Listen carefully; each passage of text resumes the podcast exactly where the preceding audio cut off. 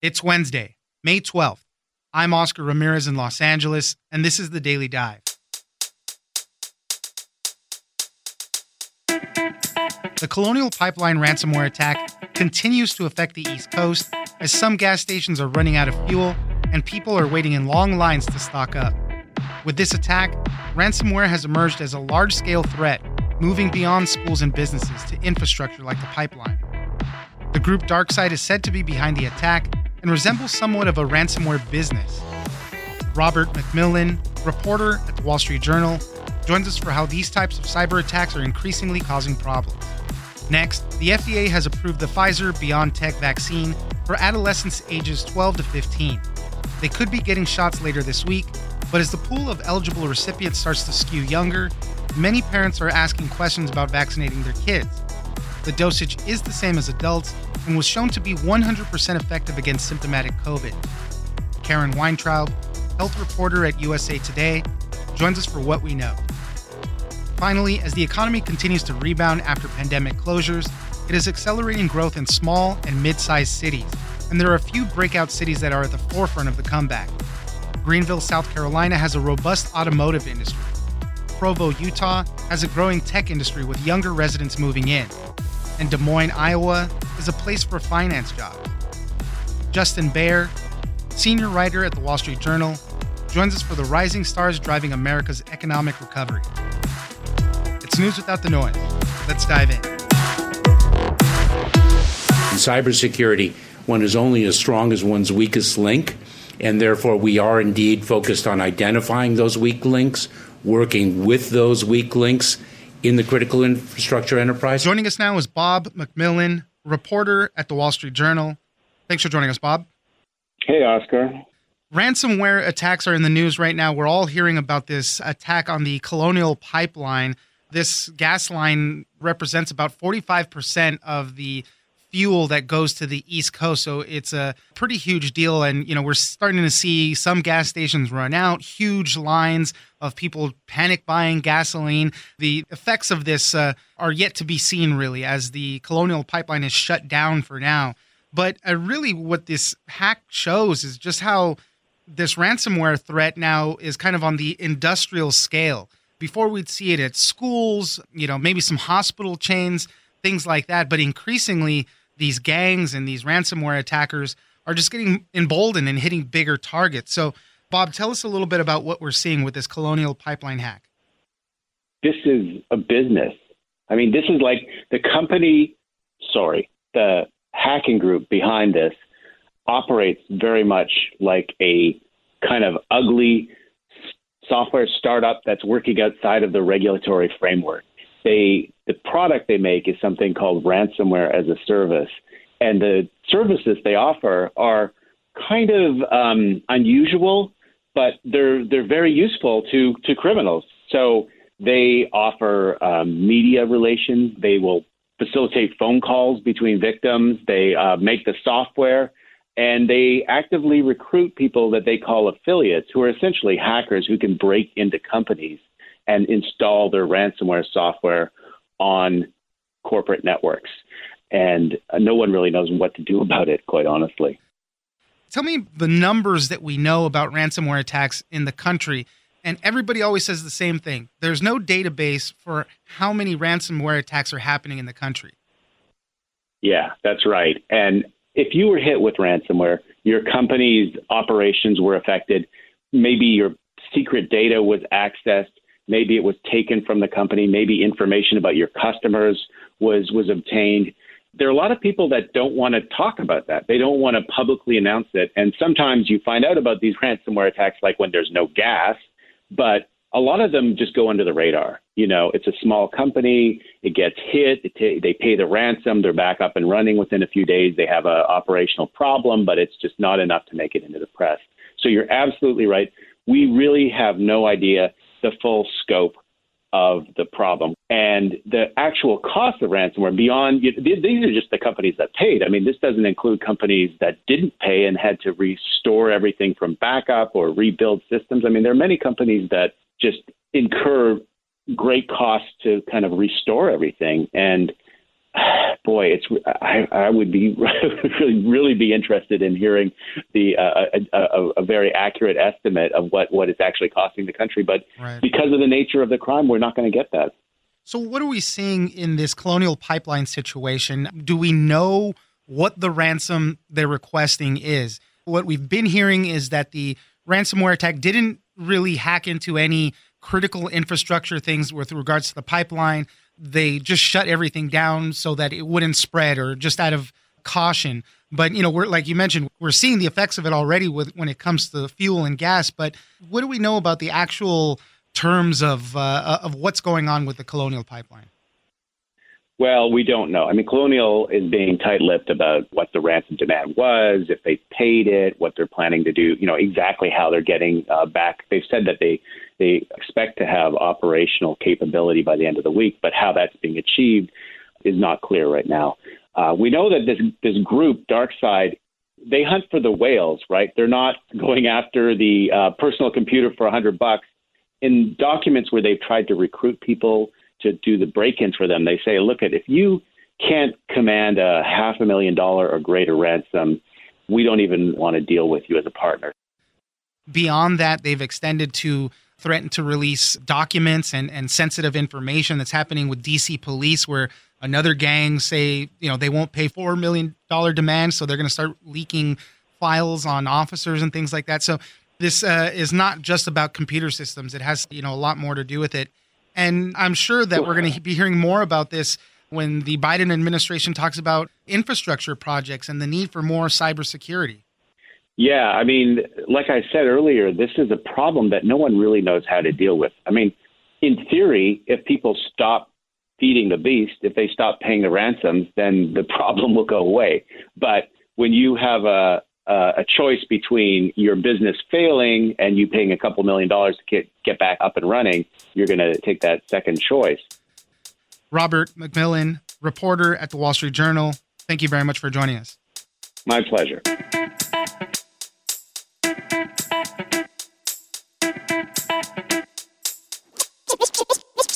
Over 2,200 children were part of the clinical trials for this approval, and it was shown that in those that received the vaccine, none of the children uh, were sick with the virus, and that the vaccine worked just as well in children as adults. Joining us now is Karen Weintraub, health reporter at USA Today. Thanks for joining us, Karen. Thanks for having me. Well, it looks like adolescents ages 12 to 15 are the next in line to be getting their vaccines. The FDA approved it. There's still another uh, uh thing that the CDC has to go through, but it seems that they will be the next ones to be available for the vaccine. This is specifically has to do with the Pfizer vaccine. And I know a lot of parents are going to have questions about vaccinating their kids to all this. So, Karen, let's run through some of these things. Is the dosage the same for adults and these adolescents? Yes, it is. They found that kids respond well to this dose and didn't have such terrible side effects that they needed a, a lower side, a lower dose. So the doses are the same, which means that they can start giving them pretty much right away once the CDC signs off. The side effects. Everybody's always concerned about that. Uh, right. You know what's going to happen. How did the clinical trials show what happens with these adolescents? So 12 to 15 year olds respond pretty much the same as 16 to 25 year olds. They get headaches, they get pain at the injection site. They get achy, tired, but they recover within a day or two. Pretty much just like everybody else, which is good. How were the clinical trials? How was the studies done when it came to this age group? You know, what did we see? Because from what I was reading is that it was 100% effective against symptomatic disease, which is amazing. So this study was smaller. The the um, adult study was 30,000 people. This was 2,200 people. Kids half got the active vaccine, half got placebo. There were 16 cases of COVID among those 2,200. All 16 of them had gotten the placebo. Nobody who got the vaccine actually got sick. That's yeah, that's really good news. As I mentioned at the beginning, this has to do with the Pfizer vaccine specifically. What have we heard about uh, Moderna and Johnson and Johnson possibly? Being uh, administered to younger age groups? So studies are underway uh, for all the other vaccines in younger age groups, but they'll still be a little bit a little while. Pfizer started its study first, and because its vaccine is given three weeks apart as opposed to four with Moderna, it can study things a little bit faster than they can. One of the questions that has been popping up when you know it comes to getting kids back to school and all that stuff, you know, is that uh, you know younger people, younger children, kids, all that, the virus doesn't affect them the same way it does as adults. Largely, they're spared a lot of the most serious side effects. So the big question kind of begs: if they're not affected the same way, why should they be getting vaccinated? So the risk benefit ratio is, is different. You know, if you're 85 years old and, and have heart disease, you know, your risk of dying from COVID is very high and you certainly want to be vaccinated. If you're a healthy 16 year old, 15 year old, it's a different calculus. And what they wanted to be sure of was that this vaccine was safe enough that it was still justifiable to give to a healthy 15 year old. And so far they've found that it is. With uh, something like this, obviously, we've seen a lot of vaccine hesitancy. It seems like the big sell in getting your adolescents, this age group, 12 to 15, vaccinated is don't have to worry about going back to school. It can be done nice and safely now. With this authorization, it expands the pool of eligible recipients to about 87% of the U.S. population, which is great. But adults have already been hesitant to get the vaccine themselves. What are they expecting when it comes to this age group? I mean, certainly there's concern. Anytime you put something into a child, there's concern. I don't actually trust some of the polling data so far because it hasn't been available. So I think people have not kind of considered it as a as a, as a real thing. So I, I think we'll see going forward now now that it should be available as of we hope Thursday, and we'll see how parents react. It may be that they want to wait a little bit because they want to see how other kids do, but hopefully by the time school starts, enough parents will feel comfortable. The teachers will feel comfortable going back into school buildings as well. And what about the youngest age groups, uh, people younger than 12 years old? I know there's uh, uh, studies going on right now. Uh, when can we see data on that? Exactly, and those those are lagging behind for a couple of reasons. One, because they were started later. They step down for children's vaccines. They start with adults and then older kids, and then move down the age group. So they started those more recently, and also because those kids have smaller bodies, they may need a lower dose, and so it, it's a little trickier to figure out how much they should receive. So you know, a six month old maybe that shouldn't get the same amount as an adult. So they're they're testing all of that now, but it we're expecting the 5 to 11 year olds, which is the next group. We'll hear some data from Pfizer probably early September in that time frame. So not before the start of school, but maybe early in the school year. Karen Weintraub, health reporter at USA Today. Thank you very much for joining us. Thanks for having me.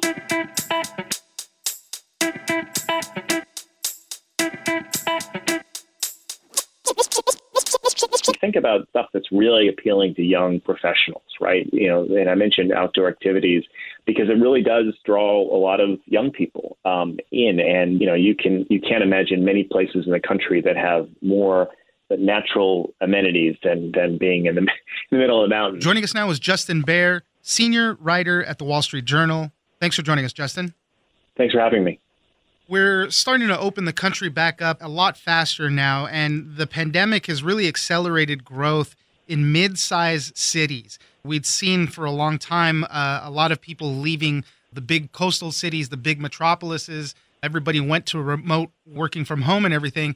And you could basically live anywhere now and still kind of remain at your own company in a lot of situations. So, what we're seeing right now is a few breakout cities that are really at the front of the economic recovery right now. We're looking at Greenville, South Carolina. We're looking at Des Moines, Iowa. We're looking at Provo, Utah. So, Justin, tell us a little bit about what makes these cities primed for this economic recovery. Pretty much every region of the country, you had smaller, you know, mid-sized cities that were doing well and were, were certainly growing. A lot of the things that they all seem to have was, I guess, first off, um, the more open space than um, is available in, in larger cities. So, you know, the, the prevalence of, of lots of outdoor activities, those are, you know, very clearly, especially going heading at it last year, big draws for folks. Um, and kind of alongside that, uh, lower cost overall, particularly in the central urban cities, um, much more affordable to to live and work in those in those communities. That that was certainly a big deal couple other things, you know, the, a lot of the, the places, certainly the ones we spotlighted, had really good mix of industries that were poised to grow themselves. So, you know, the first thing I think a lot of people think of with that is the technology space, and certainly some of those cities, especially in Utah, had lots of that going on. But there are other there are other industries that are usually do quite well when the economy overall is is gaining steam. And then we certainly found that the case in, in Greenville with their automotive industry. Uh, Des Moines was interesting because they have such a massive financial services sector, particularly in insurance. And that was also an area that not only was pretty resilient last year, but also is, stands to grow pretty uh, significantly over the next few years. You mentioned in your article that Greenville, South Carolina was probably one of the best cities kind of responding to the pandemic and opening back up. And you just mentioned the automotive industry there. They have about 120 automotive companies in that area right now Michelin tires, BMW, just huge creators of jobs. And while a lot of these companies were a little slow when the pandemic uh, first started, they've started to really ramp back up. Yeah, I think uh, you know the manufacturing sector as a whole. I, I think probably got back online, started to get production going relatively early on. You know, when we think about the some of the industries that were hit the hardest last year, think about travel and tourism, you know, certainly restaurants, um, all those in, in, in, communities that were overly dependent on that. You know, the, the biggest case probably being Hawaii, right, where um, they were really struggling. And so manufacturing, while there was a period there where yeah they were they were shut down, um, and demand for their products often was you know fell off pretty sharply. Um, they were able to kind of get up and moving, um, I think, a little bit faster, um, and and were able to do that, um, you know, even as other parts of the economy was still very much in lockdown. You know, as you mentioned, uh, these companies looking for a lot cheaper uh, places to operate in. A lot of people can work remotely. Uh, tell me about the tech sector there.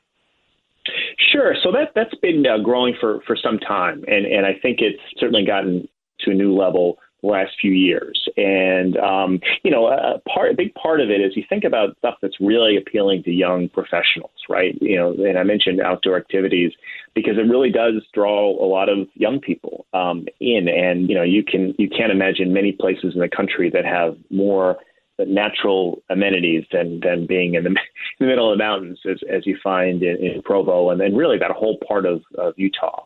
So a couple things have been happening. One, um, they have a few very large universities nearby that every year pump out um, new graduates that major in various sort of STEM careers, and there's often a huge uh, pool of tech workers that are circulating the area. And then you do have, you mentioned Silicon Valley, as uh, that part of the country has grown so expensive and more crowded, um, you have seen a lot of companies, particularly tech companies, looking for a, a second or, or, in some cases, third location. The last question I have for all this, because it's great, these uh, cities are all doing good, and but what happens when too many people start going? Then that's an open question, right? In this, in as a country, um, you know, there are lots of uh, case studies of, of, big cities that didn't handle that the right way, right? And so I, I think um, a lot of these communities have the benefit of, of seeing how that played out. Um, and the city planners in those communities can, have seen some of the examples um, over the last century where um, they think they, they, they can learn from those. Um, but but I think some of that is is uh, unavoidable, right? I mean, you have um, you know costs of living, which are, are certainly a big draw for people in the first place will undoubtedly go up, right? As as as demands on things for housing and other other uh, uh, costs go up, um, and then of course you do have, you know, the, the experiences that you, that you have as a resident, right? You can see uh, things get more crowded, um, more traffic, certainly more traffic. There's other examples, even of cities that have really um, blown up in the last decade or so. Uh, how many uh, more complaints about, you know, the travel times and and right. you know congestion and um, all those things are are, are going to be issues that they're going to have to confront um, some way or the other. Justin Baer, senior writer at the Wall Street Journal. Thank you very much for joining us. Anytime.